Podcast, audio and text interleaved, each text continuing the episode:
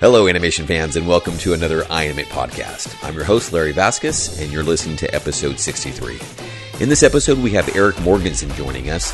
Erik is a longtime animator with over 20 years' experience in the industry. He started out at Walt Disney Animation Studios with Meet the Robinsons, and uh, which was a really cool story in the interview that you'll listen to. Um, his last 12 has been as a senior animator at ILM, where he's worked on such films as uh, Rango, Ready Player One, uh, Pacific Rim, um, all the Transformers movies, and uh, the most recent one, obviously, uh, Bumblebee. Um, Erik has a uh, wealth of knowledge, having worked this long in the industry, as well as a very, it's still an excitement for animation, uh, which bled throughout the the interview, as you'll see.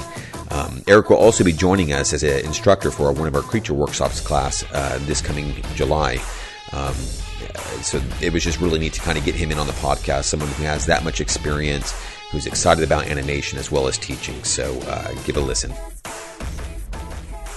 Erik, first of all, I really just appreciate your time. It's always neat when I was looking at your resume. You know, you've got 20 plus years here in the industry. Yeah. And, uh, for me, and I know I'm sure our get our our, uh, our, audience, it's always a neat opportunity to get to talk with a lot of people like you who uh, maybe we don't have firsthand uh, accessibility, and it's just always neat to hear the uh, wisdom and um, the things that you've kind of gone through and to hear about that. So I really just appreciate you joining us on this podcast. Sure. Yeah. Thanks for having me. I'm really happy to be here. Very cool.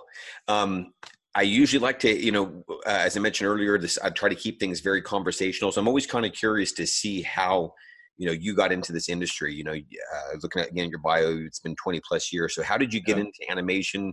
Was it something you always wanted to do, or and and how did you get pick up on the training? Yeah, well, it kind of it's so kind of yes and no. Like I was, I loved animation as a kid. Like I grew up with all the, you know, uh, Warner Brothers, Chuck Jones stuff, and um, Disney stuff, and all that kind of stuff. Um, so I always loved animation, um, but it was not my plan to get into animation as a career. It kind of happened as an accident. I went to a university. I went to the University of Oregon, and so I kind of got like a the typical university experience where you get like a well-rounded kind of educational experience. You do a lot of different stuff, and that um, they had a program there. I was in like a design and fine art program. Okay. And I signed up for a class that was called motion graphics, and I thought it was like graphic design, but like you know like logos and things like that that was that was more like a you know like an edited kind of graphic design kind of thing uh, in motion uh, but it turned out to be like a it was a weirdly titled thing but it turned out to be like a traditional ish animation class where we, we were doing pencil tests on like old style Bolex cameras oh, cool. okay. and a whole bit and like developing film and all that kind of stuff so you know like we did bouncing ball tests it wasn't it didn't get into the production method of doing animation that you learn in a school like this or like the training that I eventually got at Disney. Um, but it was it sort of got at some of those stuff. It didn't quite sink in in the way that it needed to, but I, that's how it started. but as I when I started with it, I didn't like it at all. It was so super hard.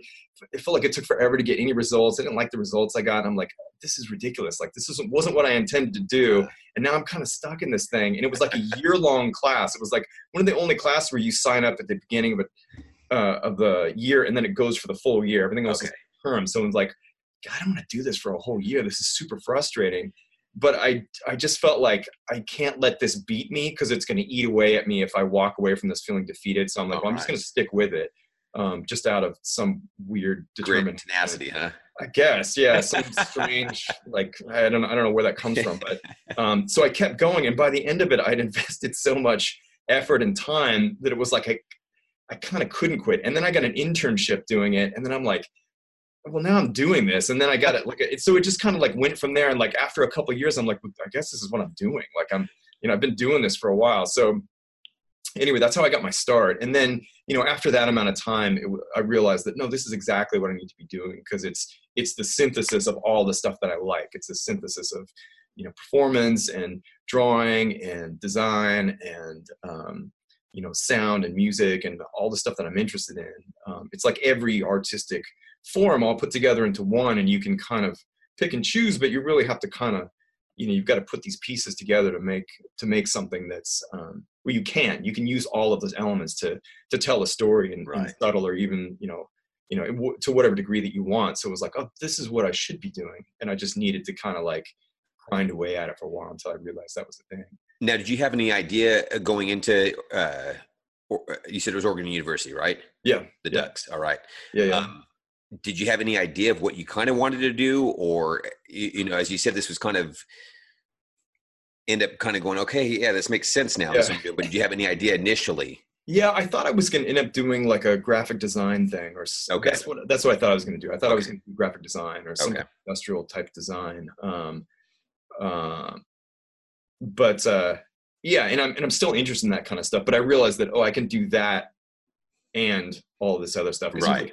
I mean, it, there's there's so much you know, there's there's so much of those things that support what happens in animation. Right. Like you look at so many animated things and it has that as an element to it, either within the thing or to Mhm. support it and, and to promote it or that kind of stuff. So, um, you know, or to promote yourself as an animator, promote the thing that you made. So it's just a it's another component of it. And I realized that oh well, I can still do that. Yeah. For me, the hardest thing has always been to choose something because there's so many things I'm interested in, and it's like animation was a little bit of a cop out because it's like yeah, I got to focus on the craft of it and you know the fundamentals of it but i can it's sort of a cop out in that i can still do all this stuff Gotcha. uh, Okay. and it still falls into the category of animation in a way so it was my way of not picking something kind Yeah. of Yeah. Which is kind of neat because sometimes we get people on here and it's like, oh yeah, you know, I always love drawing. I, Yeah. I knew I kind of want to go down this road, or you know, like you know, you know, Jason Ryan, who uh, was going to be an accountant at first, you know, and so i didn't it's know that Kind of, yeah, yeah.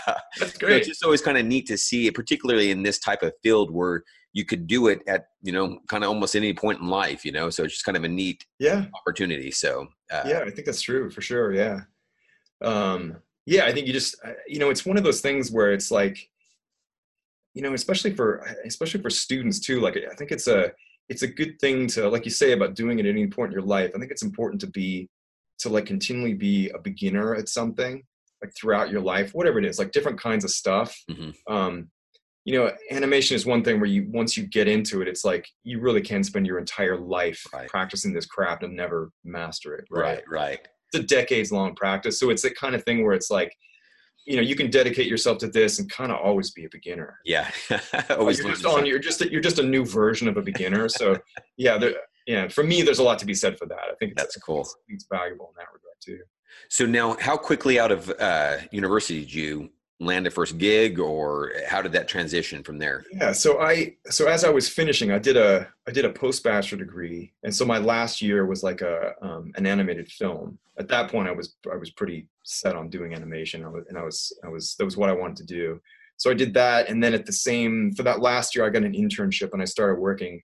Um, and this is this is how long I've been doing this. At that point in time, um, like to get any kind of amount of time on a Silicon Graphics workstation, that's what everybody used. Like if you were going to do high-end animation, you had to be on an SGI, and unless you were at like a, you know, an ILM or a, you know, or a PDI at the time, or Uh huh. I guess Pixar was Pixar was definitely around because they were, you know, the Pixar shorts were big. Like Luxo Junior was the big thing. Uh huh. Okay. Um, when I was in school, that's how that's how long I've been at this.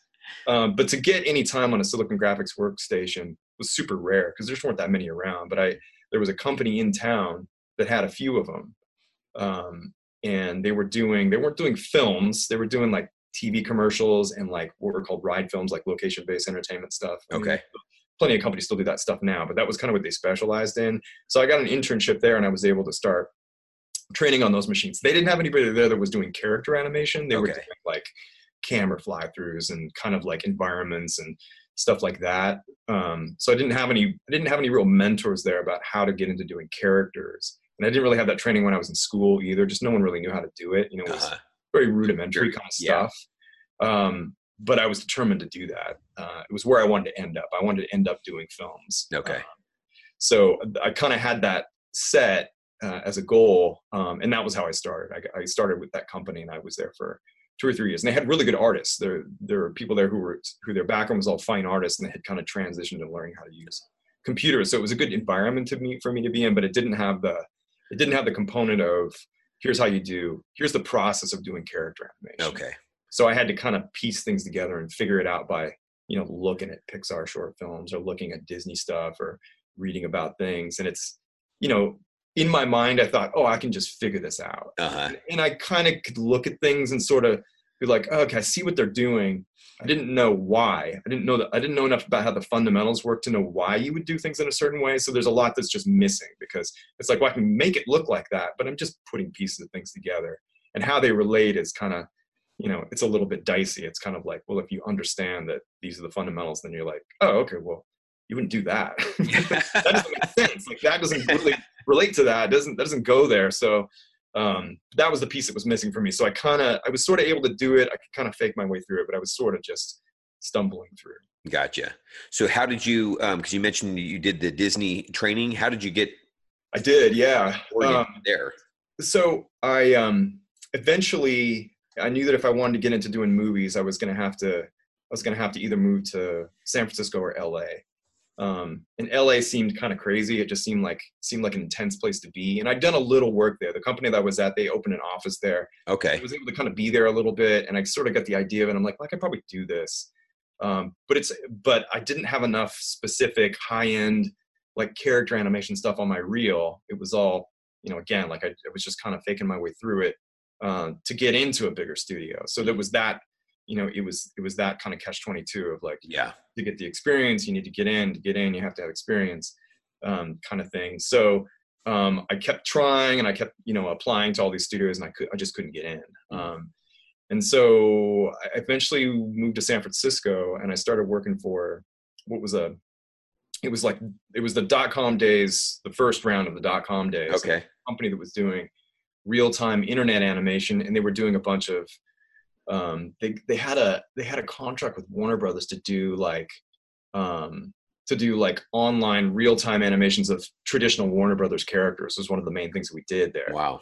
Um, Whedon was really cool um, and it was all proprietary software so i had to kind of learn some new stuff and it was all like there wasn't there wasn't a curve editor everything was like it was basically like doing stop motion animation everything okay. was like linear based so you had to put in tons of breakdowns so i had to like kind of figure those things out and i had to like really study those cartoons that i grew up with and i mm-hmm. learned a ton of stuff of just saying like oh okay well if i want to make it look this way i have to like really have to really pay close attention I think that was the first time that I started getting that in my head of like, oh, well, they're doing really specific things here. You know, it looks like, oh, they're just moving like this. And then, you know, they take it, there's this pose and there's that thing. Um, but when you start looking at it closely, it's like, oh, there's a lot going on I don't understand. And that was kind of my first wake up call of like, oh, the stuff we're doing, like, it's not looking right. It doesn't look like their stuff. It's so specific. Um, but, you know, I got in, I got into doing that. And then from there, um, what did I do from there? Some oh, then I and then I that kind of turned into some other jobs. I ended up doing freelance for a long time. Okay. And then at a certain point, um, at a certain point, I decided that uh, I I'd applied again again to like Pixar. I think I got turned down by Pixar two or three times. And it's the worst when you get turned down by Pixar because they don't just say no. They just, and, well, first of all, they'll tell you they'll send you a letter and say we're not, you know, we don't need your we don't need your skill set at this time, which is like okay it's it's a really nice way of saying no but then they also they would always send my reel back to me. Okay. It was like they didn't even keep it on file and i'm like oh god back. We don't even want this in the building. Just here take it back. It's the worst.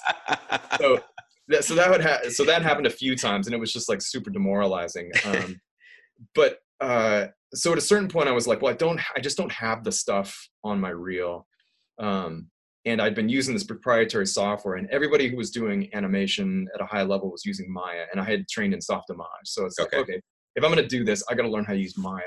And so what I decided to do was I decided to um, come up with an idea for a short film, animated film that I was going to do, and I was going to use that as a test subject to learn how to use Maya. So I just made myself a project and uh, just basically looked at the uh, at the online tutorials, or not even tutorials. I just looked at the the documentation, okay, like how Maya worked, and you know I used Softimage, so I knew like what I knew what it was supposed to do. I just knew what, where the buttons were essentially, right. um, and I kind of knew how to rig things, and I kind of knew how to t- I kind of knew how to do all this stuff. So I just went through and I built a character and you know storyboarded the thing out and modeled it and rigged it and did the whole thing and then animated it um, and put this whole thing together. I did the music, I even like spliced together music and stuff like that. And, um, so I did this thing, and then same deal. Like I sent it off to studios and, and kind of got turned down. And then I was working at a place, and somebody was like, "You got to go to like go to SIGGRAPH. Like, you know, if you can't if, if you can't go to SIGGRAPH and come away with a job working in a studio, then you should just pack it in." so I was like, "Okay, well, I guess that's it. This is the real test. Let's do it." Yeah. Yeah. So I did. So I went to I went down to SIGGRAPH. It was in LA that year. I was living in San Francisco at the time, and I took my reel And I was like, I'll just drop my reel off to all these different studios and we'll see what happens. Um, and as it turned out, no one was accepting reels uh. except for like one game studio in Florida and then Walt Disney Feature Animation. Um, and so they had a booth there, Disney did, and I was like, oh, they, they had all this. The booth they had at SIGGRAPH was amazing, and they were showing all this really cool looking CG stuff. I'm like, I didn't even know Disney was doing the CG. Okay. Um, so this was like just as they were transitioning from the 2D to the 3D stuff, um, and they had some like real rudimentary, like just basic stuff, um, kind of proof of concept stuff for Meet the Robinsons. For okay. Meet the Robinsons, and then they had some Chicken Little stuff. Now Chicken Little was their first yeah feature. So they were showing some of this stuff, but they still didn't have that much. They were still they were still just beginning, I think, on Chicken Little at that point. Um, and I was like, well, wow, this actually looks really cool. Um, and so I was like, well, here, can I give you my reel? And uh, and I, I think I happened to run into two guys there at the at the booth. There were these two guys, and I talked to them like, nice, super friendly guys. Um, and so we chatted for a while, and I'm like, oh, this seems great. Like this is amazing and they're taking reels. So obviously I have to get, so like, here, can I just give you my reel? And they're like, oh, well, you got here, go talk to this person over there.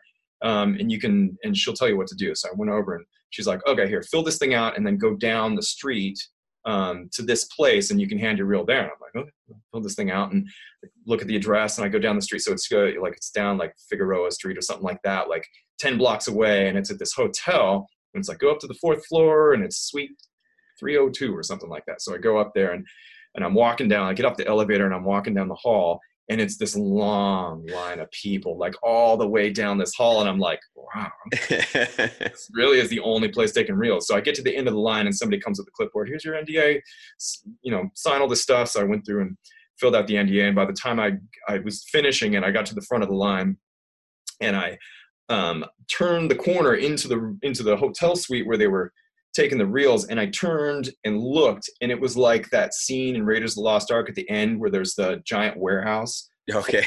Boxes. It was like that, but it was floor to ceiling boxes full of demo reels oh in this hotel goodness. suite. And it was just like, oh my, I mean, there were thousands. It was ridiculous. And so I was like, okay, here's my NDA and here's the real. And that's the last, it was like throwing it into a black hole. And I was like, well, that's the end of that. Here's this needle in this haystack right now. Yeah. So, so then that was the, and I'm like, well, I guess I guess I'm not getting a job as a as an animator in movies. So I, I went back to what I was doing. Went back to San Francisco and I went back to the animation job that I had, and I just kind of forgot all about all that stuff.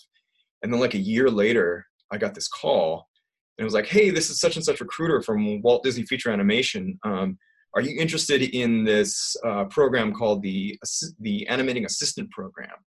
And I'm like, Disney, like how did they get my phone number? Like I thought this is a joke. Totally Someone's playing a joke on me.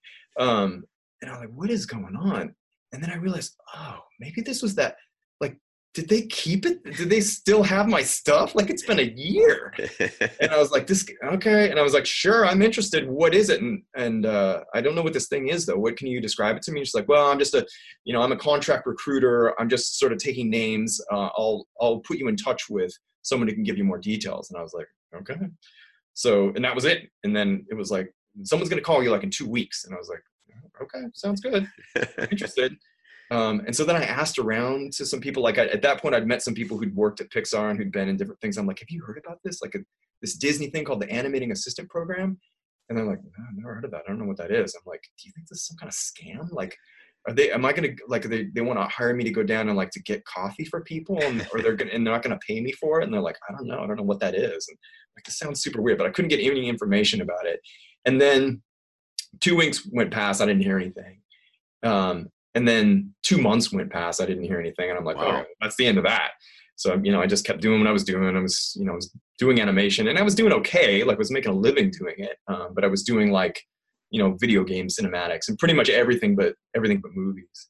Um, and so then like six months later i get another phone call and it's another like contract recruiter from disney and they're like hey are you still interested in, in that animating assistant and i'm like yeah but uh, so can you tell me more about what it is and like what's going on? And they're like nope sorry i'm just a contract i don't have the details but someone's going to call you in two weeks. And i'm like it's like someone's playing a joke on me. This is crazy.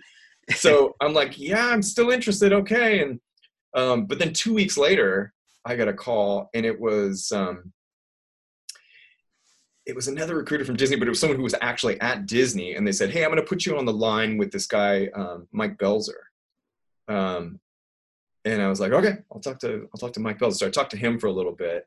And super nice guy, and he just and he was just had a conversation. And he was just like, "So, like, what kind of like what what are your influences animation? Like, what are you interested in doing?" And we talked a bit, and you know, and I said the same thing, you know, that we talked about at the beginning, where it's like, "Yeah, I grew up with." Chuck Jones and like you know I love that kind of style of animation and I like you know all kinds of different stuff but that's like it, feels like the you know it's like that's kind of in my bones because i grew up with that stuff and he's like that's great and he's like here i want to put you on the line with somebody else and um, he's like hi this is stephen anderson and um, yeah i just want to talk with you a little bit and so i talked with him we had we just had a nice chat and, and they're like okay well someone's going to call you in a little bit and i'm like ah, they're going to call you in a little couple of weeks that's like the story with these guys and so anyway so i got at the phone um, and then like the next day i got a call and they're like hey can you be down here in a week and start this program. And i'm like well i'm kind of like i kind of live i live in san francisco and i've got a job and a whole life here. Like is there a way that like and i don't even know what this is. Like right. they didn't really describe can i like can i come down and see what you're doing? Like what this thing is? And um, so anyway that i was able to put it off for a little bit. So essentially the way that that program works is they take four people a year. So one person per term. So every you know every three months they take one person um, and uh, and it's basically you go through a training program that's like a school like this, except it's your full time job. So I went, I did get them to fly me down there and sh- and and show me like this is a real thing, and you're going to go through this training program, and you're not going to be just getting coffee for people and five dollars an hour, like it's a real thing. Um, and I was like, well, you know, I'm already kind of working as a professional. Like it felt like a big step down. But it, then when I saw what it was, I was like, well, of course, I have to do this. Mm. It just looked amazing. And I talked to a bunch of people who were working there as animators who'd gone through the program. They're like, you have to do this. This is hmm. like a yeah. once in a lifetime, not even a once in a lifetime opportunity. This is a once in a thousand lifetime opportunity. And um, and then it was like, okay, yeah, I have to do this. But I was able to postpone it a little bit just to kind of get my life in order Transition, next yeah. term. Um, so I started then. So it was like me and another person started at the same time, and there was a gap. Um, so there was four of us that year, and we went through that program, and it took about a year um, now, is this what's now the Disney Talent Development? I, they probably have changed it. And it probably has evolved into something else. Okay, um, but it's essentially yeah. And so the program is like it's so if you if you look at um, if you go from Steamboat Willie to Snow White and look at like what happened, and that was ten years between those two films. You look uh-huh. at them and you're like, how is that possible? Right, right. The reason that's possible, I mean, you've probably seen those memos from Walt Disney where it's like, hey, we need to put together this school. And so they essentially kind of absorbed the Chouinard School and turned, brought in their own people and created a mentorship program within Disney of like the nine old men. Um, and that was the school they created inside of Disney. So that's what the program that I went through, that's what it had become at gotcha. that And then it's, pro- I'm sure it's evolved into something else and it still exists there. Yeah. Um, it's the same kind of thing. Like you, and it's usually they take people from within the company to apply for it. Like okay. You, when I was there, there was a guy who came from Imagine, like three people from Imagineering, and then myself and another person um, had come from the outside, but evidently that's uncommon. Okay. And it's still a shock. And it was just the director, Stephen Anderson, somehow, like, I mean, this is the thing too. Like, people, you know, if you feel like, you know, it, it things just kind of can happen. Like it's impossible that that reel that I put into that hotel suite with the 10,000 other ones ended up on the desk of the director of that movie. Wow. It's impossible. Like it's, it's just not, it's not possible, but it did. And he's, he, you know, like the animation was kind of crude. It needed a lot of work, but he looked at it and said like, this guy's got some cool storytelling ideas and it's a complete thing. And like we could get him just with some training, we could get him to the, this level. Right. He could really begin and be an animator here. Very cool. Um, and so yeah, and that was it. And I still look back on it now, and it's like it's not possible. It's just it's yeah. not. It's just not possible that it happened, but it did. I'm not. I can't argue about it. But anyway, so uh, that's why I'm interested in teaching in a school like this because it's this is the that's basically how I learned. You know, I tried to do it myself, but after going through that program, it's like I couldn't. I couldn't do what I do now as an right. having not had that experience of having a mentor and having a, a very dedicated thing where it's like you need to be focused. You need to go through the process of here is how you, here's how you create uh, an animated shot. Right. You need to do all the steps. And that's what I love about what we do here at iAnimate is it's the live classes, it's the live reviews. Yeah. You, are getting that one-on-one kind of, you know, similar to what we're doing right now, where we're getting yeah. that feedback. Um, you're getting your shots reviewed by someone like you who's been in the industry for a length of time who are going like you mentioned earlier yeah that's you know that's a cool idea but you know Yeah. and you're you're cutting down that learning curve you know Right. um, uh, so who were some of your uh, mentors there during that time Well, see, so my the mentor I had was a guy named Randy Haycock, and he's his first movie at Disney was um, Lion King. So he Okay. went through Cal Arts, the Cal Arts program, and then started at uh, started as like a, an apprentice at at Disney. I think I want to say, I think Glenn Keane may have been his mentor. okay I think that's right. Um, but anyway, um, so his and he was a great mentor. He was he actually was an awesome mentor. Um, and one of the real important things he taught me um, that made a big impression on me was that you're gonna and, Disney's a, that Disney studio is a specific kind of an environment, and the way that that environment works is that you got to really hustle for every little thing. So if you want to get, you start out with like the lowest C level shots, and if you want to get to be an A level shot animator, you got to keep proving yourself, improving yourself a lot of times until you get there. Mm. Um, which is a you know it's a trial by fire kind of thing, but it's a really good way to learn Mm. um, because it's like you have to like you're not going to miss anything. There's no there's you're not going to miss any steps along the way because they're going to make sure that you do it four times brilliantly before you take the next little step to the next thing. So his the, one of the main things he taught me was just that like look if you like it's not going to get handed to you. You need to take this C level nothing shot they give you and pretend it's an A level shot and put everything you have into making it great. Because that's what you're you're not just doing this you're also demonstrating that first of all you got the drive to do it and then second of all that you can that you can conceive of how to get to that point. So so that was something he learned. He did it like his first shot at disney was this uh, in the lion king. I, I think i know it from the movie too because I've, I've watched this movie a lot of times. Recently with my son i've got a son who's six years old and he he likes this movie a lot uh, the original lion king movie thank god he's got good in animation yeah um, there's a shot with Simba and he's way in the background. It's like at the end and he's going back to Pride Rock and he's gonna face the face Scar or whatever. And there's like a tiny line and it's like it's like a I don't, I don't think it's even like a shot where you see it um, full on. I think it's like a transitional shot where it's Okay. like it's somewhat like uh, you know it's it's somewhat transition. yeah and it's yeah, and it's somewhat of a transition to something else. I don't think it's ever even clear, but it's tiny in the background.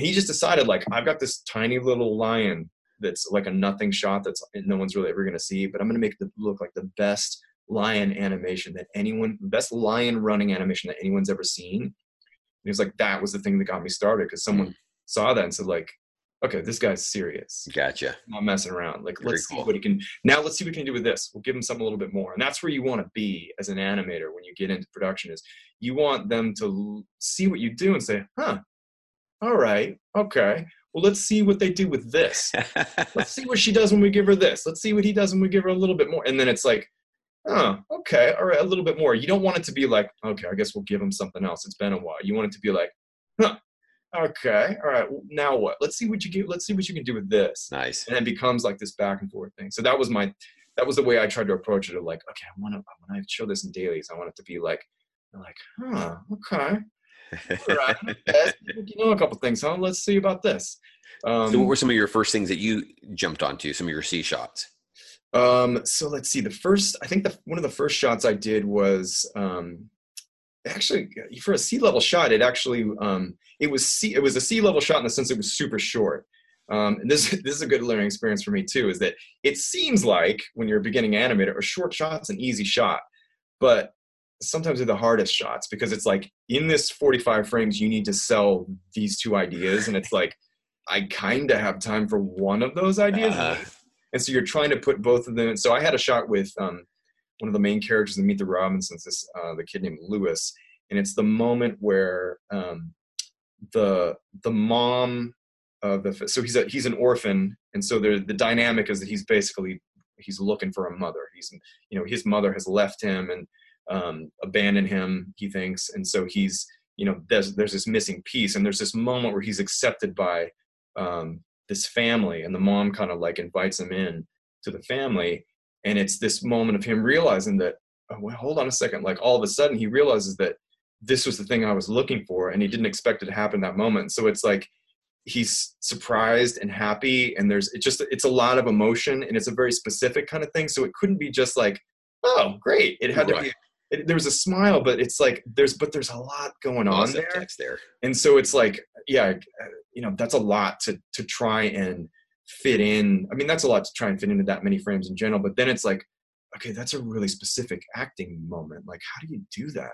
And so it was a lot of like trying 10,000 different smiles and Okay. and then also trying to like get into that feeling of like well, what would that feel like and how would that be and then i got to work really closely with i think that was um i think that was that wasn't uh maybe, oh, that was was that nick ranieri maybe that was nick ranieri i think he was the lewis lead i think that's right um i'm almost certain that's the case god i forget that let's say it was Nick Ranieri, but a little bit, huh? No, I'm, I'm almost certain that it was because I worked a lot with Nick Ranieri. I ended up getting it went well enough that he ended up keep, keep keeping giving me those shots. Very so cool. that was the thing. It, it worked well, but I got to work directly with him, and I got to. I mean, that's a, that really is the thing. Like once you start working with people who've done this for a long time, and and people who have a really good sense of those things and have have had to solve those problems Yeah. over and over again, and it gets easier, and it's like that's the thing that catapults you to the next level is because they can just download that stuff on you, and it's Yeah. like ah. I never would have. Not I, you know, it's like the not the not knowing what you don't know thing. Yeah. Like you start giving inf- this information, it's like, oh man, Light bulb. there's no way I would have figured that out. Or if I did, it would have been 20 years from now Right, right. by accident. And you're like, ah, I didn't even know how to think about it in the way that they're thinking about it, much less do it. Yeah. So there were a lot of those kind of moments. So it was one of those things. And then from there, it was like, again, like, okay, that worked. And then I got some more. And then it was every time I had something, I'm like, even stuff in the back, let's give it a little bit of character, not to steal the show, but enough to like give it some life. So it felt like everything had a had a life to it, and every every character had their own uh, initiative and their own thing that they're doing, even if it was just like a background Mm. thing or whatever. And it was like I just like I'm just gonna put everything into this. Um, yeah, and I just approached everything that way, and Very uh, cool. it was a you know it was the right way to it was the right way to do it for sure. Yeah. Yeah. Now, you, did you work with Jason Ryan on that one? Uh, uh, any I don't think I ever Robinsons, but I think he was. I think he, he did work on Meet the Robinsons, but he was he he he ended up coming on later. I think that's what. Yeah, I remember that. Yeah, he came on towards the end of that one, and he had like a he had a big sequence at the end uh, with Lewis, and he did a bunch of stuff. I don't know that I ever got any direct. Um, I don't know, know if I ever got any direct notes from from Jason, but the one thing that I did get, um, they had a lot of really good resources at Disney. Um, one of the coolest things they had was so for the supervising animators, they had all done like recorded lectures, and it was basically just them talking about their process for doing animation. And you know, I'm sure that you, you recognize when you when you work at a studio, you can sit down with like if there's 50 animators there, um, you know, their their shots are all going into the same film. Um, but you could sit down with any of them and say like, "How'd you do that?" And they're all going to tell you something different. And they're all going Yeah, to have their own Yeah. thing, right? And it's like this guy's doing thumbnails. This guy only does video reference. This guy does no video reference. He just starts blocking it in, and it comes out of some some weird genius part of their brain. Does it this way, you know. That and it's just that's just how it goes. So everybody had done their own lecture on their own personal process for doing animation, um, and so I looked at all of them. There were videos of all of them. So I just kind of I just studied all these um, these lecture videos, and then they had live lectures too that you could go to. But the um, there's probably like 15 of these lectures and I looked at all of them. And so, you know, there's a bunch of them and they were all kind of like, okay, I see the process. But I got to Jason Ryan's and his was the most bananas thing I've ever seen in my life. So his way of animating was, so he, he came from a 2D background. Mhm. So what he would do is he'd get a shot turned over by the director. He'd go sit at his desk. He would draw. Um, we had a tool there called, uh, I think it was called like a markup editor. So you had your video playback tool and they had you know, almost every studio's got a thing where they've got a, some kind of setup so you can draw over it so directors can draw over your stuff. But oftentimes animators would use that draw over tool to do like secondary animation stuff and you know, you just like test things out, like do pencil tests. So he would use that. He would take his he'd take his layout camera, render it out with no characters in it. So he had and he would do a video playback of just the background, so it was a camera move or something like that. And then he would take that markup tool and he would draw on fours, straight ahead animate his shot so like there's 140 frames and he'd do the whole thing on fours straight ahead animating so in his lecture which was like 45 minutes long he had a shot that was assigned like 20 minutes before he showed up to do his lecture. He animated the whole thing on fours in like 30 minutes and then he was like uh, you know this bit here i think i'm staging the character wrong and so he erased a bunch of stuff and started over and like that's better because now i'm open to the camera with this and i'm tugging on the thing there and i like that and that's better. He did the whole thing and then when he finished his lecture, he went and showed it to the director, got a couple notes, made his change, and then what he does is then he takes that hand drawn thing, makes that um, you know exports that as a movie, Yeah. makes it the image plane in Maya, and then he would rotoscope his character over his 2D animation on fours. So within like two hours, he's got a rough blocking pass Yeah. that's got all the breakdowns in it. Um, and so he would consistently like I our quota on those movies was like five feet per week. He would consistently do 50 feet per week. and I've never heard of anything. I've never heard of anybody animating that fast before. So I was just like, this is crazy. And so What I'm I- like, go ahead. What, what I love about this is that anybody who's taken a workshop here at iAnimate uh, is probably cracking up listening to this because Jason, uh, throughout the week, uh, once a week, it's so it's kind of like having a second instructor here at iAnimate. Oh yeah. He does a- He does a live weekly demo for two hours, and he does the same exact thing. Ah, that's great. I'm So so, it's happy to hear that he's still doing it. Oh yeah, I've told people this over the years, and everyone's like, "What? Are you serious?" I'm like, Yeah. "Yeah, craziest thing." it just it's fast, and he just and it the sketches are real rough, but he gets uh, a sense of motion and timing and stuff, and that way once he gets into Maya, he's already has an idea, and he's not trying to figure it out there. In Yeah. He's okay. I, I know about this, and he'll you know once he kind of gets the blocking, he scraps it and kind of really starts working with it. yeah, But he's already got, like you said, a blocking pass that he's Yeah. pretty confident with. You know, Yep. exactly. He's got all the stuff worked out. So I decided, okay, I'm going to give this a try. Um, and for about two months, I did this exclusively. very cool. I'm going to stick with it. And it was terrible. And my animation looked awful. And it really held me back. And it was, I mean, it was the worst. um, but after a couple of months, I started to get a little better at it. And then after another month, I was better. And then after about six months, I was pretty good at it. very cool. Um, and the thing, the thing about it that helped was that it forced me to figure everything out. Mm. I couldn't lean on, oh, well, I'll just when that I'll, when I get to that part in the blocking, I'll just I'll do that when I get there. It just there's because there's nothing to look at. Right, right. So the thing it forced me to figure out was what are the feet doing? Because I had to be able to understand how much the character could move in the volume that they're in. It, you know, the legs will only stretch so far. Yeah, yeah. Um, I so I had to be thinking about where's the next footsteps hap- footstep happening? Where's the next foot contact? If I'm going to shift the heel, what, what am I going to do? How, and then how's the hip going to shift? And because there's nothing keeping it on model, it's just drawings. I had to do all that myself. So I had to hold all that stuff in my head. It forced me to That's cool. figure everything out and then hold it all in my head, even though I was doing the drawings. I it just forced me to do all that stuff. Right, right. And after the, it wasn't even so much of doing the, the thing. It was it was that it was training my brain to to solve all the problems first. That's great. Um, in the way that thumb, you know that that you know ideally thumbnailing does. But Right. for some reason, for some reason, because there's no way to hide, like in your thumbnails, if you're off a little bit, or if it if it doesn't, you know, if you can leave some things out, and it's not going to be offensive to you when you look at your thumbnails. It's going to be like, I just don't have a lot of thumbnails there. I just Right. haven't worked out that part. But when you see it with your background plate moving and nothing happens for 12 frames, it's like, I got to put something in there. Mhm. And if you're going to put something in there, it's like, well, it's I got to get the character from here to there. Well, what happens? Well, the foot's got to do. I have to get there. The camera, it has to lead the camera. So I got to like, well, how am I to lead the camera? Like, you have to solve everything. Right, right. Um, and so by the time I started blocking my character, and there was no more like, I'll figure it out later. It was Yeah. like, no, it's figured out. And so by the time I started blocking, it's like now the blocking was super fast, Yeah. and it looked pretty good. You know, it was, it was Cool about- like I knew what I was going to get. What's cool about this is I, I did a podcast with a, a gal, Tina Nawrocki, who worked on uh, Cuphead. And it was a 2D animation. I don't know if you're familiar with the game, but it was uh, a 2D animation, literally hand drawn. They, they scanned it in. Oh, wow. Uh, coming out here for, uh, it's been out for a little bit for the Xbox and PlayStation. It's coming out for the Switch. To Uh, check this out. it's 1930 style of animation. Um, wow. But it was so Okay. really cool. And so I, was, I had a chance to talk with her. But one of the things that was really interesting, though, was just her, uh, her talking about the 2D side of animation, was a lot of what you're talking about here, where it made you um, really think about what you were doing versus jumping into the computer Yeah. and eventually getting there, but not maybe necessarily knowing kind of how you got there. And so Yeah. that's what it sounds like what you're talking about there. You had to work that out a lot, and so you're you're training yourself during that whole time.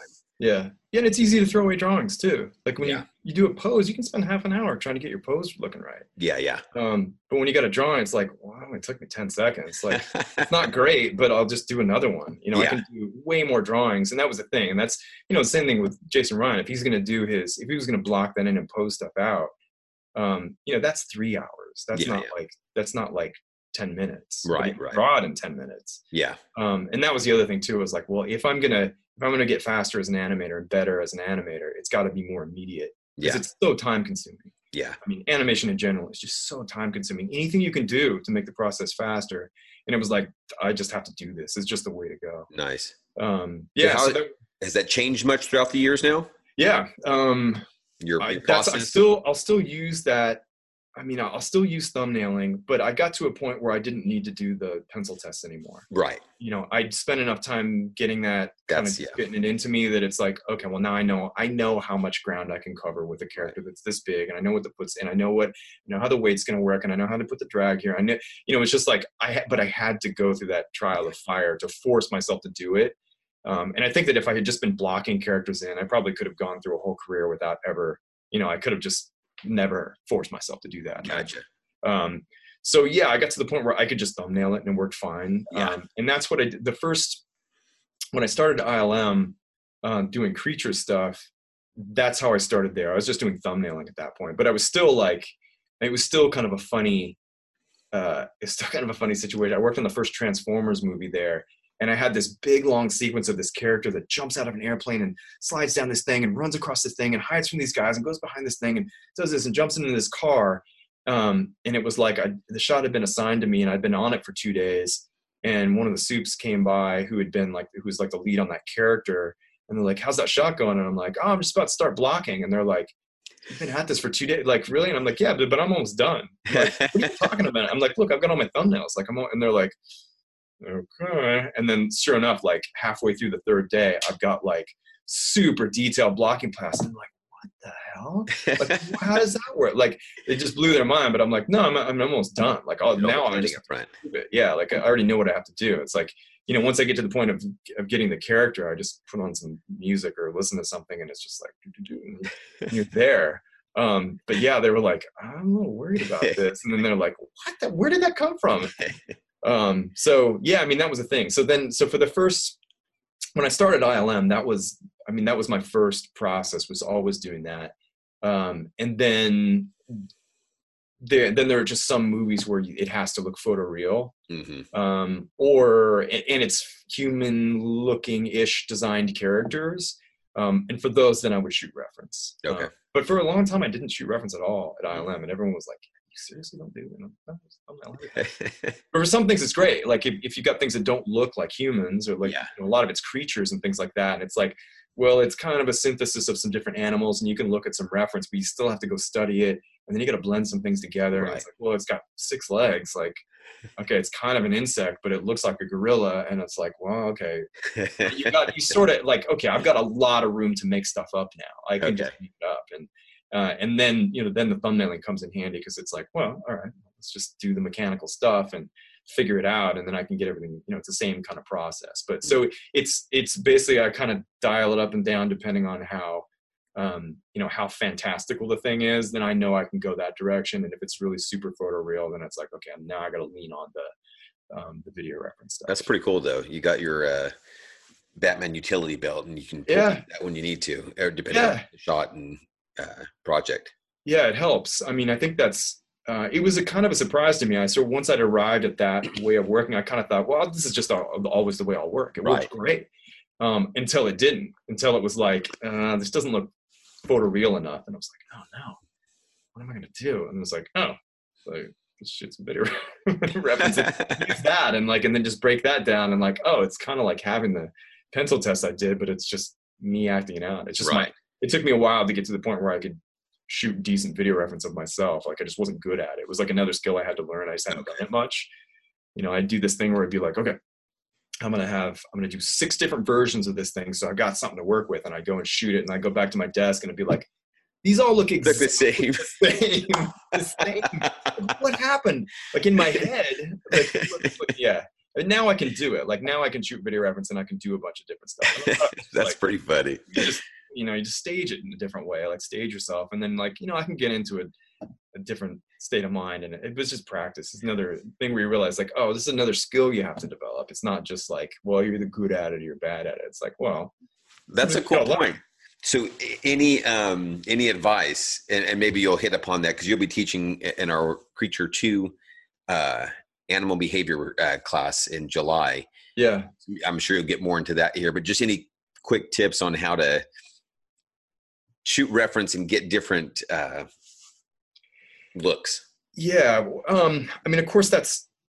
I mean, it depends on you know. For creatures, it depends on what if it's a humanoid type creature. Um, you know, you you know, for typically for the stuff like we'll we'll do at ILM, it's less acting and more yeah. just creature behavior kind of thing. So okay. it's that kind of stuff. That's usually falls into that category. And so then it's just like then you're going to find some like find some kind of relative reference of like if it's a creature that kind of relates to some animal usually or something in the natural world. And so you spend a lot of time looking at that and saying like okay well mechanically how does this work? Try and you know you got to have to find a way to get that into your body a little bit. Okay. But you can just kind of you know you can kind of do it if it's a gorilla looking thing or if it's a dragon looking you know whatever it is like some somehow you gotta uh, kind of find the physicality of that um, and again that's kind of practice type stuff but okay. it, helps like i mean it, it helps to do some kind of physical physical activity that requires you to be able to get your body to do certain things mm-hmm. um, i don't i don't know that, that it's necessary but it's probably helpful okay um, and then in, and then in terms of like the and you just have to be clear about what the motivation of the character is and what what's the point of the shot. Mm. um, and so just like spend a lot of time talking to your supervisors and directors and it's like well, why is who is this character? What are they doing? Why are they doing what they're doing? Why do why are they there? How do they relate to the environment and the other characters and things like that? And what's the point of it? Where's it coming from? Where's it going? And you quickly are going to narrow down the possibilities of what it is and that's your friend. Like it feels like in animation like those limitations or um, they kind of stifle your creativity but um but i think it's the exact opposite. Right. That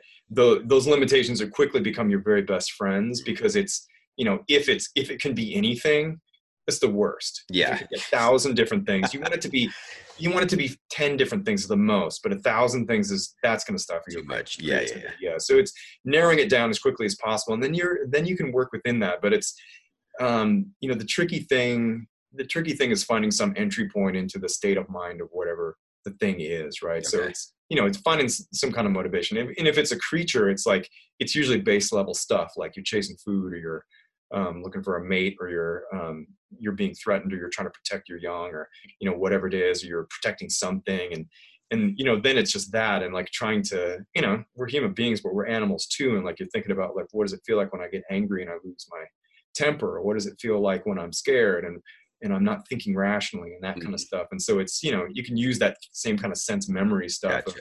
Of, um, well, that's, yeah, there's something, there's something there, some that entry point into it in the same way that you would if you're doing an acting performance of a character, trying to find the entry point into the state of mind of that character. It's, you know, a similar kind of thing with, um, with animals and creatures too. Like there's something there, right? Like it's, it's not like, we you know it's not like we're so detached from it it's like i don't know i don't know what it would be like to be a cheetah trying to catch a gazelle like I think I know. I yeah, yeah. I've been hungry. yeah. I've been I've been trying to catch something. Like I think I you know I've been chasing after stuff. I think uh, I uh-huh. could kind of get. So yeah, you got to find some entry point into it, and then cool. there's there's specific animal behavior that's just it's just the way the animals behave. Fundamental, yeah, yeah. You know, they conserve energy in in really specific and and fundamental ways, and you know, then there's that. It's that that kind of bit of too. Like it's you know, there's a reason that every lion you see running looks pretty similar. You know. Mm not like in human beings you can see like you know 10 different people. Like, that's not even the same it's not even the same kind of creature. Like, yeah yeah. yeah watch 10 different people run and it's like okay that's you know an nba player as opposed to a sprinter and it's like that's not that's not even the same kind of creature. Yeah yeah. So gotcha. you know there, there's that bit too. Um, do you enjoy the process of of learning? Because you mentioned just you know the each creature and this and that. Do you enjoy that process of just learning about how each creature oh yeah moves and uh, acts and things like that i mean it's there's such yeah. a library of, yeah it's the best i mean it's, yeah. it's the best being forced to do it like okay, i gotta figure out like gotta figure out chimpanzees like this right. whole movie's chimpanzees you gotta figure this out and it's like yeah. oh, good. Like I haven't done that before. Okay, great. Like we're, we don't look at a lot of chimpanzees. like by the time I'm done with this, I'm gonna know how chimpanzees work. Yeah, I mean that. I mean a lot of a lot of the best parts of animation is that you get you're just given permission to like focus on Mm. something down to a granular level that you just wouldn't otherwise. right, Right. right. Um, there's, there's just no need to. You're not going to Yeah. become a you know you're not going to be Jane Goodall, um, or you are, or the, you know. But uh, you know, in animation, it's like, well, I'm going to do that for a while. I'm going to Yeah. focus on that for a while, but then I'm going to move on, and now we're animating cartoons Birds and or yeah, or whatever, you know, or something that flies. Yeah, and it's um, and that's the next thing, and it's very cool. okay. Hmm, what's that? Now, what, how's this thing work? Yeah, it's the best. That's neat. Yeah, yeah. now, how did you transition from Disney over to ILM? Um, let's see. So that when I was at Disney, um, so I went through that training program, and then I spent about. Um, that was kind of a funny deal. So that that period in time was right when um, Disney bought Pixar, Okay. and so we were just we were like maybe eighty percent done with animation on Meet the Robinson, and I had just finished the animation training program, so I was going to have like three months on Meet the Robinsons, and then move on to whatever the next movie was. And there was a few that were in production that had been greenlit. It was like them.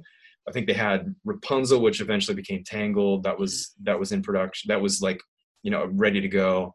Um, American Dog, which became Bolt, was Bolt, ready to go, and then uh, something called Joe Jump, which became Wreck It Ralph, was ready. Oh, okay. I didn't know that was um, so everything was different. Everything was different stuff. And the reason it was different was because when the Pixar Brain Trust came in, they looked at all the stuff that was being done and they were like, "Er, stop, um, and start over with the Mhm. stories. And so there was like, um, and they did the same. They didn't quite do that with Meet the Robinsons, but they they had some issues with um, some of the points. Uh, so they had some issues with it. And so basically, we went from being like eighty percent done with animation down to like forty five percent done with Oh, wow. animation. Which for me ended up being a good thing because it meant that I got like another almost year working on that movie oh, very cool.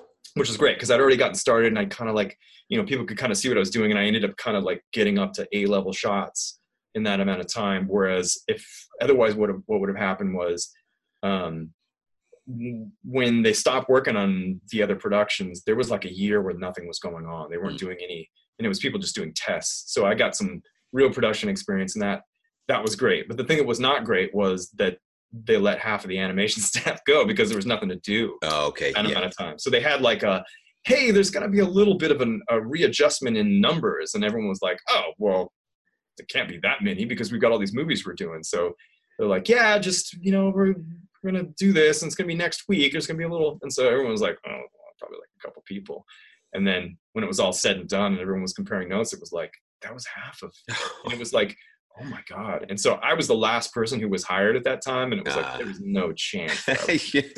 yeah so so i was so i was gone but i but i talked to some people and they're like look like they're gonna get things set up again and they're gonna ask you to come back so don't worry about it Back up. um just yeah just hang out and at that time it was really cool the way they did it because they had a they had a job fair disney put on this job fair and they just let all the other studios come in and it's like hey we got like 50 animators who are some pretty awesome animators and they, i mean some of those animators were just like crazy good Mm. um, I mean, it was just a, it really was just a numbers thing. Um, and so everybody just got snapped up by all these studios. And uh, I didn't have a reel yet. I couldn't show any of the Meet the Robinson stuff yet because it hadn't been in the theaters. It was just Ah. finished. But um, but I met with some folks at ILM, and they were like, "Wow, like, tell you what, if you can come up and just show some, maybe you can show some stuff and just not leave it with us." I'm like, "Yeah, I can do that." So I managed to kind of sneak some shots out. it on a reel and I went and, and met with them and and they're like, okay, we're gonna hire a couple of people to to finish up this Transformers movie. I don't think I, I don't think they even told me at the time. They were they just said like we got a three month contract. And I was like, perfect. That's the perfect amount of time because then I can start back at I'll go back home, start back at Disney and Uh, all good.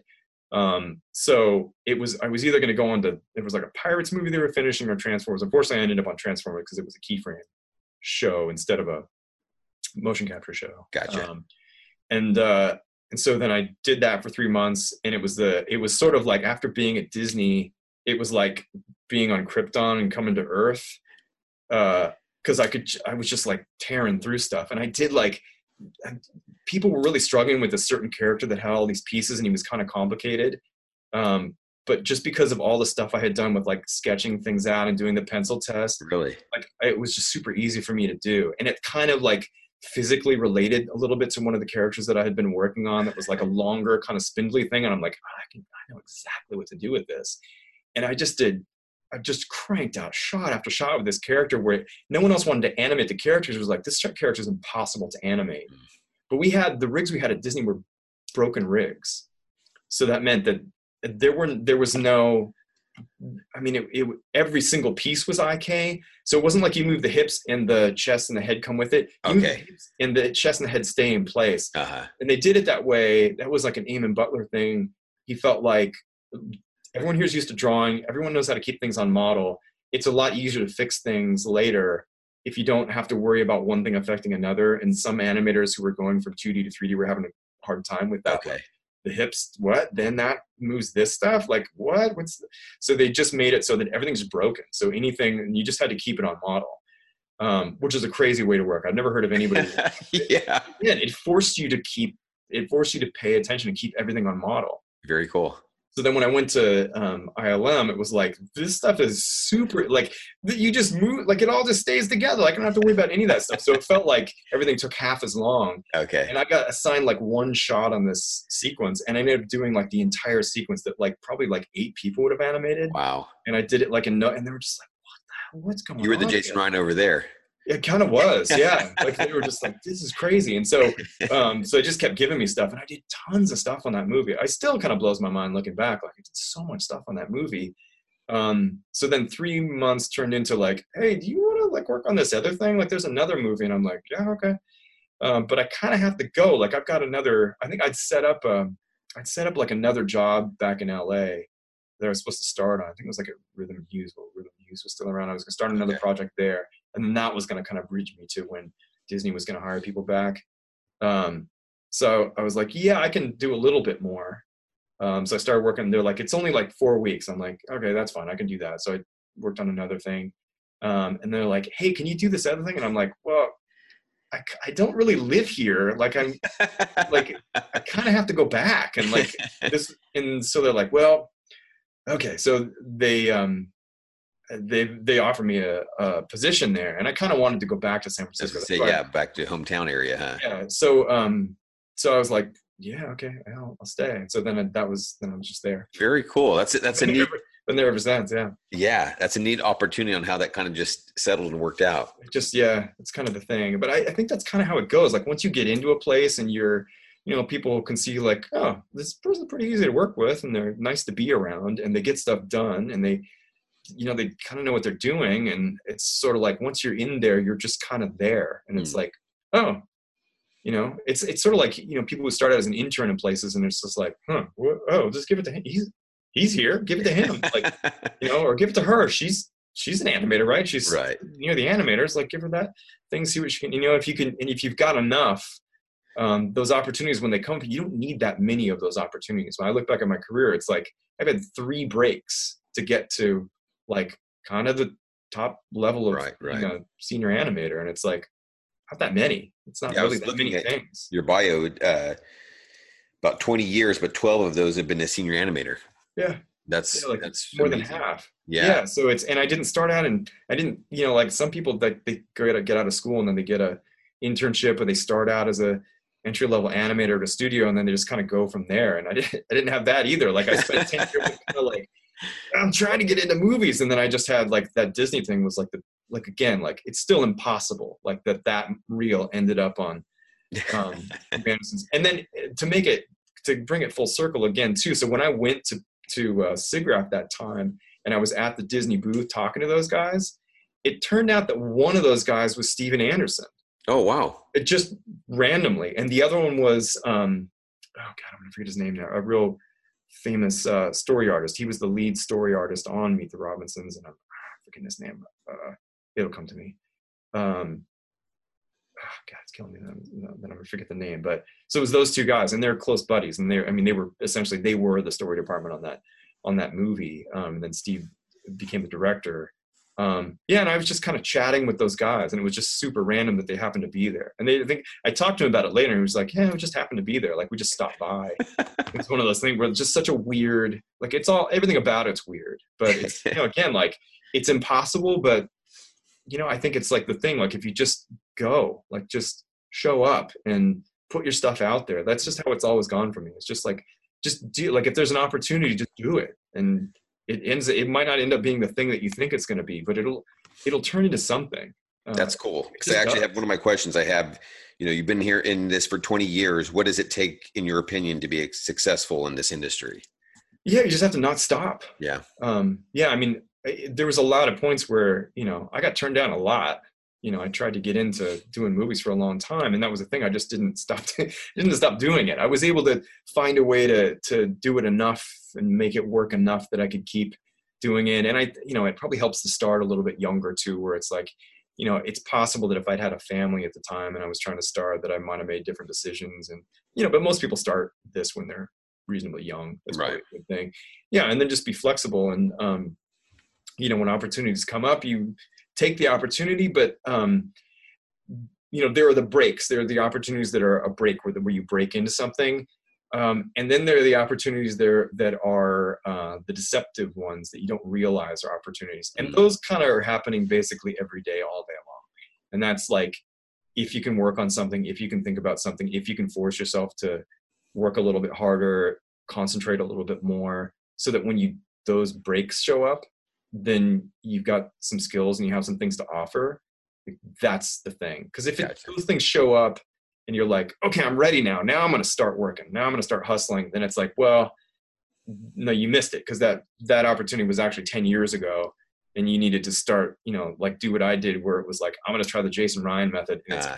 terrible for six months, and then eventually my brain will chemistry will change somehow, and I can do it um, just by brute force. Mm-hmm.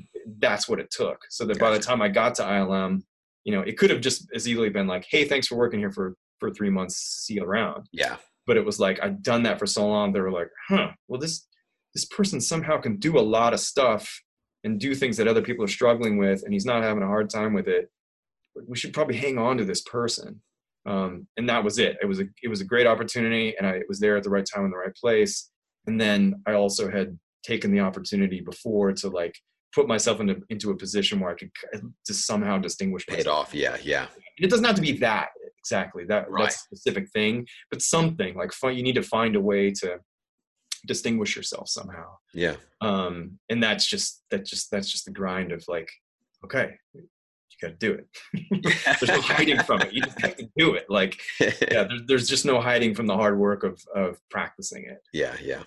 Yeah. Um, as a senior animator, what are you looking for in artist? What is it that kind of, like you said, that kind of helps distinguish them? Maybe someone who's um, underneath you, some of your artists that you're you manage. What is it? Something? What is it that you look for that kind of helps distinguish? Yeah, definitely. I mean, it'll depend a little bit on the on the kind of production that it is, but you know, it, you can usually see when someone has good fundamental skills, like they understand you know the fundamentals of weight shifts and you know enough the right amount of anticipation the right you know the amount of um, residual action or overlapping action based on how forceful the action is that kind of stuff like some of those things are just universal and you can see that oh they get the timing thing and they mm-hmm. get the spacing thing and they like the arcs make sense and they understand um, yeah just uh, i mean that you, you really can't you, you can't underestimate the value of all those fundamental things. Mm. Um, and when you see it done really well, it looks kind of magical. Um, yeah. And then, and it can be applied to all kinds of different stuff. So I feel like even like you could probably see an animator who's done like cartoony stuff. Um, but you, but there's enough there of those fundamental things you could say like, I, yeah, you can transition to doing realistic stuff. It's just a little bit of a different way of thinking, and you kind of have to grapple with cameras in a different way, and you have to um, but I mean, that was my background. Like my my real training came from doing um, feature animation stuff, but I didn't have a hard time transitioning to to doing VFX animation because it's okay. really like the fundamentals were really the same. The same, yeah. But I feel like I could recognize that in somebody else, and I think I think that's really what it comes down to. It's like you just can't you can't discount how valuable the fundamentals are. Yeah. So I'd say like that's where you have to be. You have to really put all your energy into that. Um, it's helpful when there's specific stuff, but you know you can get it's sometimes you see people get ridiculously specific like well this show i can see you've done a lot of animation and you've got a long reel but you've never done flying monkeys and this is the flying monkey show i've seen you can do things that fly and you've got monkeys on your reel but you know and it's like okay you put those together you're like yeah it, there's so sometimes you'll see that i think i think that's kind of crazy yeah. um, but I think that's that's probably an indication you don't want to work at that place if they can't make that leap. You know, it's like supposed to be an animation supervisor, but you can't look at this thing and and bridge that. But you know that happens sometimes. Yeah. Um, anyway, I mean, you know, that sort of is what it is. But um, but I feel like, yeah, I mean, I, I feel like you should be able to recognize the, um, you know, the, the potential that somebody can fit into a situation based on the fundamental stuff, and then it's just personality thing. Like, do they, you know, do, do they have, you know, reasonable um, you know, the, are they someone that's reasonable to interact with? And you can usually get an, an indication of that too. I mean, that's one thing that I got to say they've they've been genius at at ILM about. It's it's almost uncanny how they hire people, and every time a new animator comes in, never worked before, it's like that is the nicest person I've ever met, and they're super talented, and it's every single one. And that and you realize it's it's a it's a top down decision where someone decided like this is the culture we're going to have. Uh, and, and all the animators who are who are making those decisions are like, we need to. At a certain point, it used to be that there were personality issues way back in the day there. Um, at a certain point, uh, all the lead animators are like, gotta, like this is rough. Like we got to start. Like when those people start leaving, let's make sure they get replaced with people who like are just are just decent, reasonable people who are not going to fight about everything mm. and, and have good skin. And so there's that part of it too. And that, i mean that's some that's another skill that you can develop too. And i've seen people i've seen people kind of bite themselves on that stuff too. When i started when i interviewed at ilm there were initially two positions and there and i i knew the other person who was up for the who who was also interviewing and it was someone who had more experience than me. And he was a really good animator but he made a couple of comments that kind of rubbed some people the wrong way. Um, and there were people i kind of think it was one of the person one of the people in the room interviewing had been like had done some of the shots and he was criticizing and it was like whoa okay that yeah and and so it was basically like they offered me the job. I think i also interviewed first. That didn't hurt either. Um, but they offered the position to me even though i was more junior mm. and i didn't have quite as much stuff and, and quite as like maybe even high level stuff as he did. He was a really good animator. But i think they just sort of felt like oh they were just a little off put by that and i know that guy and he's a really good guy but he tends to kind of like uh you know everybody's just and he's gonna dig into you like that kind of it's all good natured but it's it was it, it was enough to make them pause and think like oh, i don't know if we want that energy in here. So there's uh, i mean there's that part of it too where it's like you realize that okay this is a team effort and right. um you know the answer is always like the director wants this and the supervisors want you to do that and it, and that's what you do. It's gotcha. You know, you're you're there to to um, make that happen. yeah, realize their vision and do it. You know, even if you don't like the ideas, your job as an animator is to take their ideas that maybe you need, don't agree with and make them look great, mm. even if they don't work, even if they aren't good ideas. And sometimes they're not. Sometimes you get directors who it's like, this is a weird idea and it's not going to work, and we already know it's not going to work, but that's the puzzle you have to solve. It's like I am going to fulfill the note they gave me and make it look good. Yeah. And and then super satisfying. You know, you That's can take cool. it the attitude that ah, it's so dumb and it's a dumb idea, and or you can say like, okay, this is not the way to go, but I'm going to make this work as best as is possible. And when they look at it, if you know if it works, then that's the way it's going to be in the movie, and if it doesn't, then they're going to know that okay, well, yeah, we gave it we gave it the best shot. Best shot. Yeah, I love that attitude. Best version that it's going to be. Um, and if it doesn't work, then okay, well now we know, and it's not like, well, you didn't try, or like that's not what I had in mind. It's like, yeah, it's better than I had in mind, and it still doesn't work. Or yeah, idea. yeah, and you so yeah, you can tell when when people are, are game for that kind of yeah, stuff. And that's where I you like need that. an animator for sure. Cool. What are you enjoying working in VFX? Oh, I I love the variety of it. Um, you know, I've I've been fortunate to do a lot of different stuff. Um, done a lot of the same stuff too. I've animated every single Transformers movie, including, including the new Bumblebee movie. I, I like that one. It's I good. It was yeah. fun. Yeah, I like that director uh, a lot. I mean, that's a that was like of all of those movies, that was the. I mean, uh, you know, that was the one where we had a real animation director, and so uh-huh. it felt more like, and it was the mandate that it was more like the Iron Giant than like, you know, than a than a traditional Transformers movie. Yeah, yeah, yeah. It was neat. It was very character driven and yeah, and much more emotional and it just it, it was kind of funny. I know it was take it was done kind of in the '80s, but it also kind of had that um, '80s uh, pacing and, and nostalgia in, it, in in its pacing and stuff. Yeah, it's more Spielberg. It was Yeah. that was a conscious thing. Okay, like, does cool. it feel like a Spielberg movie? Yeah, so it's like a little bit more like ET and a little Yeah. bit more like, yeah, this isn't the this is not the typical Transformers. This feels like a like a traditional Spielberg. Yeah, it just kind of had that that era. 80s movie Yeah. feel, you know, Not a Kinda- Yeah, kind of not cheesy in the bad, but kind of that where it's just like, oh, that's you know, it's fun. You know, it was kind of that '80s st- style. So yeah, Yeah. it was a lot of fun in that regard. So, yeah, yeah, and it fit with the design too. It's Yeah. like it's in that era, and it also feels like a movie you would see in that Yes, era. Yeah, yes. like Okay, it was cool. a great idea. Yeah, I, I love that concept too. We're all like, oh, this is like, oh, I see what like he's making this like a Spielberg movie. Yeah, and it's like, yeah, and it felt that way in the cam. I think they used the same lenses and everything. And oh, was- interesting. yeah, it was Okay. it was deliberately trying to be that. And so then those moments that feel more like a modern, you know, like when stuff gets big and Yeah, crazy, it's like it kind of jumps out at you a bit more. Whereas typically in the Transformers movie, it's just nonstop bludgeoning of stimulation. right, right. Um, and I'm very much, I mean, I'm fine with that stuff too. It's fun to animate those movies. And for yeah. me, like, um, it's been, it's typically more fun to animate those movies than watch the movies because they're just all over the place and they're kind of hard to watch, but they're super fun to do. It's like and I've got you're, nothing uh, against Michael Bay because he's, Right. he's a great, um, he's a fun animator or fun director to animate for because he's sort of like, well, make it look cool. All right, make it look cooler, make it look funnier, and and he gives you space to do it. That's nice. directors are like "It's on frame 28 this and he's just like i don't know just make it look cool. And you're like okay. Rule of cool, huh? yeah we'll do. Like uh, we'll do that. Um but yeah i like that one too. So i had a lot of fun doing those movies. And then you know we get to do a lot of different stuff too. And then it's like the jurassic park movies are like photorealistic stuff and then like rango was like Yeah, I saw your reel had that. a- That was fun. yeah it's a you know it's a, it's a cartoon movie but it's not exactly Right. and that was a really odd i mean the whole thing about that was super unusual everything Okay. about that was the way that it was done was really unusual um, that was gore verbinski he'd never directed an animated movie before he shot the whole thing like a traditional feature so he had all the entire uh, ensemble of actors and so if you see a scene um, with the whole town together he shot on a set all those actors Hmm. together. They built a set that looks that Okay. the same proportions that you see in CG, and they had all the people in costume performing, and they had cameras with a camera crew following him around. And he was he shot it in the way that they storyboarded it out first, and then he shot the movie. Um, How so- did that affect you for animation?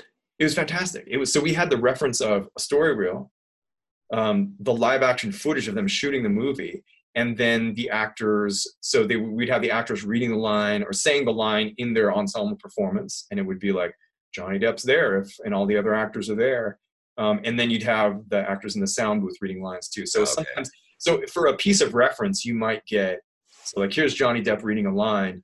It might be the first third of it is from the ensemble thing and he's in on set the next third of it is from a sound booth and he's by himself and then the other part of it is he's back on set but it's just him and he's he's not in costume and they splice them together because the director's like i like this thing like that Oh, interesting. sometimes you get like the thing he did at the end doesn't relate at all just make something up sometimes it would be like um, none of it, none of what he's doing works make the whole thing up okay. um, and then there was one sequence where the director had an idea. This is what it's going to be. It's going to be this moment where the character is like really kind of internal and subdued, and he's just he's just been beaten down. And he's and he's just all of it's going to be just like him kind of deadpan, and he's just going to be like a little kid who's being scolded, and that's how we're, going to play him just that way the whole way through. And then when they saw it, it was like this doesn't work. It's Mm. not enough. And that was how the actors performed it. And so it's like okay, we have to approach this in a different way. And then we made everything up.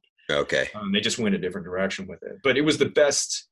It was the best reference for for uh, an animated film that I've ever seen because it Got was so like, much, huh? you knew what the movie was, and you could see that it worked, and there was so much stuff there. And then on top of it, you get to embellish or change things or uh, whatever. But you know, it was like he didn't want a cartoon movie; he wanted a real movie Uh-huh. that just happened to have cartoony, That was animated, yeah. yeah, weird characters in it. Any reason why ILM hasn't done any other ones like that?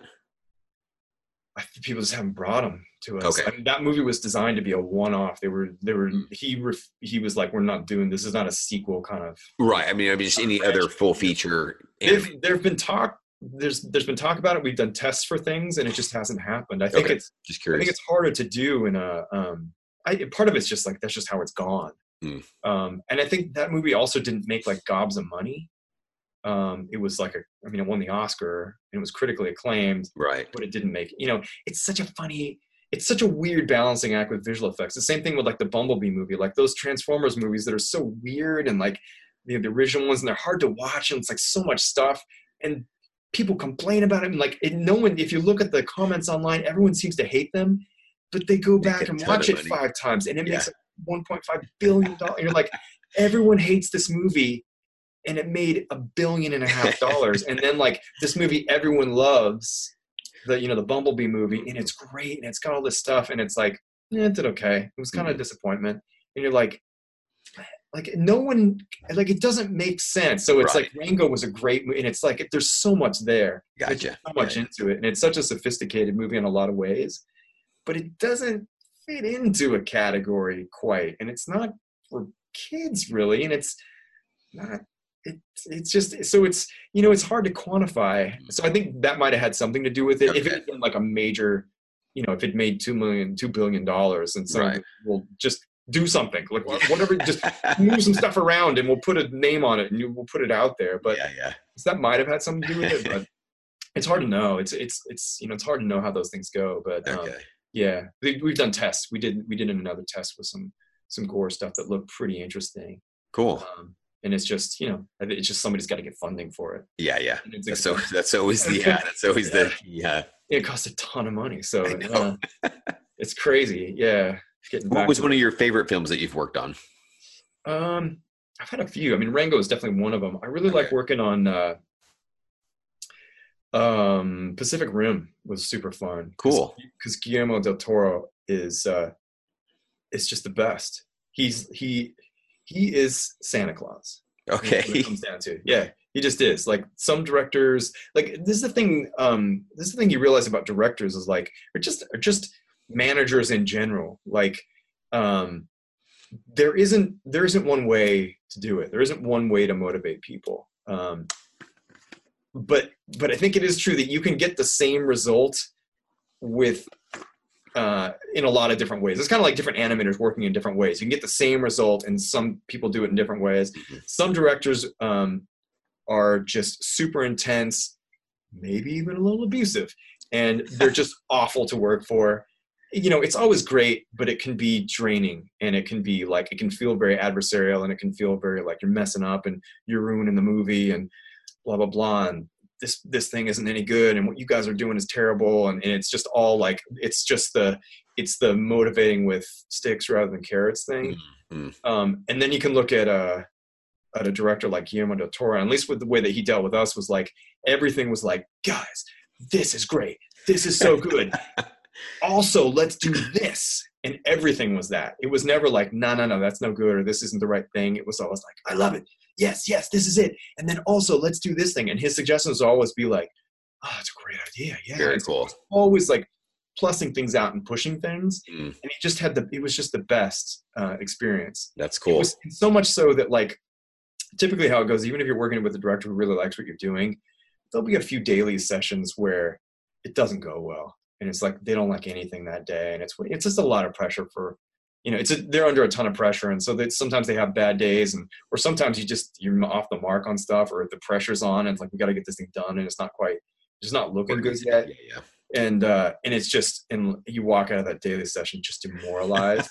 And so like we had session after session with Guillermo and we kept walking out. Like everyone was having this feeling of like what's going on? Like every one of these is good like when do, when does the bad one happen where we all like we're just waiting for the other shoe to drop and it never happened we just and eventually we just realized oh that no this is just how he is Mm. um but i have a great and so i don't think i don't think that's I- I don't think that's a coincidence, and I don't think that was like something that he kind of manufactured. I think Okay. he was just so excited about being there. So I had this experience um, when that movie started. I happened to be walking down the hallway, and it was the first day that he showed up to ILM to address the crew. So it was right at the beginning when we started production, and um, I was walking down one hallway, and he was just happened to be crossing the other way, and I was kind of down further back, so he wouldn't have noticed me. I could see him in the distance. I'm like, ah, that's Guillermo del Toro, and the, the executive producer on the movie was leading him towards the production area of, um, of that film and i could see him and he's walking behind that guy and he's kind of like here's this thing and here's that thing and, and he's kind of showing him all this stuff and guillermo was like looking around like i'm in ilm this is wow. and you could see the look in his eyes and like like a kid Uh-huh. and it was just i mean it made i mean it kind of like made it, it, just i could feel it you could feel Right. it You're like, Like, this is going to be fun. yeah, it was, it was a private moment he was having because the other person wasn't looking at him. He was just kind of showing him stuff, and he was walking behind. And so this, so the producer's walking away, and he just kind of stops, and he's just looking at all this stuff because in the hallways they've got all this kind of different stuff from different movies and artwork and maquettes and all this kind of stuff, and um, and he's just like looking around, and you could see he's and he's just nodding his head, and he had this look in his eyes like.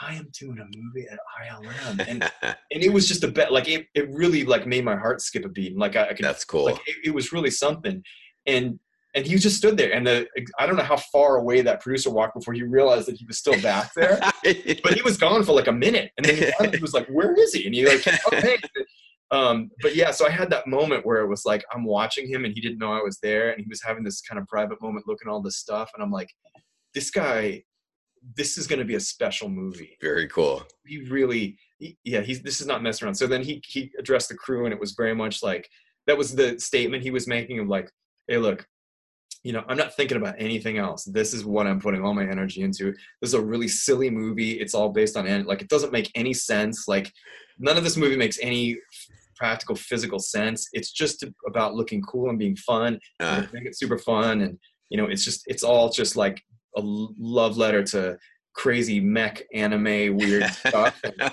And and i was like he means everything he's saying. This isn't just a you know this isn't just a ploy to try and get to win people over. I'm like he really believes all this stuff because i had seen him have that moment. And so yeah. And then the whole thing went that way. It was just everything about his his direction style and everything was just like he was just all love and it was just the it was just the best thing ever and it was That's super cool. fun to do and it was just like yep this movie doesn't make any sense and it doesn't matter it's just to be fun. super fun. Yeah, it was. That was a good one.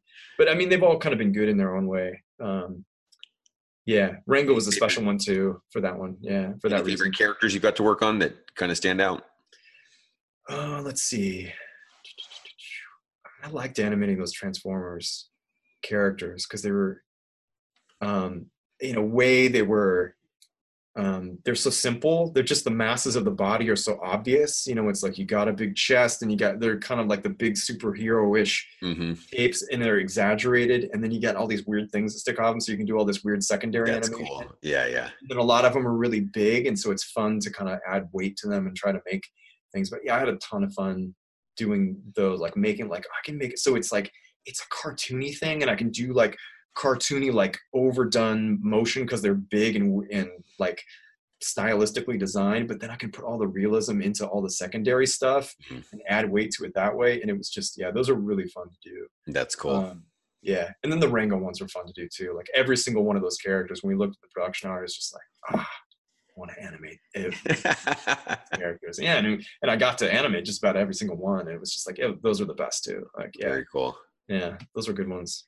Now, I know you mentioned a little bit here earlier too, um, just the style, but uh, what is it that you're looking forward to teaching here at iAnimate? Um, I'm, you know, I'm happy to teach anything. I, it's, um, I've taught some animals and creatures stuff, so I'm interested in doing in doing that again. And again, it's like, um, you know, the way it goes at ILM is you'll work on certain shows, and you can go for a long stint of doing certain kinds of things. Um, and it, there's a lot of variety, and it's it's been a while since I've done some like real creaturey type stuff. Mm. So that sounds exciting to me right Very now cool. um, I yeah, I'm I, I it, it'll be fun to get back to that. And right now, the I'm doing kind of a secret project, uh, and it's all like super detailed, realistic facial animation and like Mm. super realistic keyframe keyframe facial animation Cool. um, based on like living people where there's a ton of reference. So it's like very super granular of like she moves her lips like this when she makes this sound. And it's really fascinating. And I've learned a ton of stuff um, you know, I've done a lot of facial animation, but this is like levels beyond, and it's great. It's again, like you were saying about like, okay, we're animating this now. It's an excuse to go and like dig deep into this thing, right? right. And that's the, I mean, it's like, okay, well now I'm digging deep into facial animation, and the whole thing is all like, you know, it's all leaning into this, like, well, you know, there's this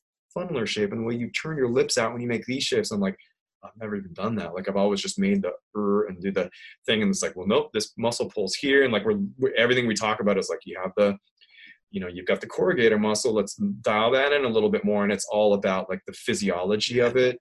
And so it's like, oh, okay, that's yeah, it's it's you know it's great. It's being like, okay, we're doing specifically this. So the idea of of doing like stylized creatures or something like that sounds great because it's the That's opposite of it's the opposite of what I've been doing. And then last couple shows, like I worked on the um Aladdin movie, and it was a lot of that kind of stuff too. Okay. Like detailed facial animation, and then it's mostly motion capture where you're, you know, typically when we work with motion capture, it's like, yeah, this is great, but that arm gesture doesn't work. We're not going to reshoot the motion capture because Will Smith is long gone working on something else, and we're not going to put it. You can't like you can do motion blender, I guess, and blend things together. But we didn't end up just like, well, just blow away that arm and do another gesture, yeah. and just make it look like the thing he did in the reference, and or in a different shot, or or you know, find a way to make it look like it fits in, that kind of thing. So it's interesting in that, but it's a lot of the same kind of stuff where it's like, okay, find a bit of reference that okay, I can justify doing this kind of the hands, and it fits into the thing. So it's like a its own kind of puzzle. So to do something stylized and do something that's like it's based in reality. You know, it's it's animals and kind of blending things together, but it's something more fantastic. Yeah.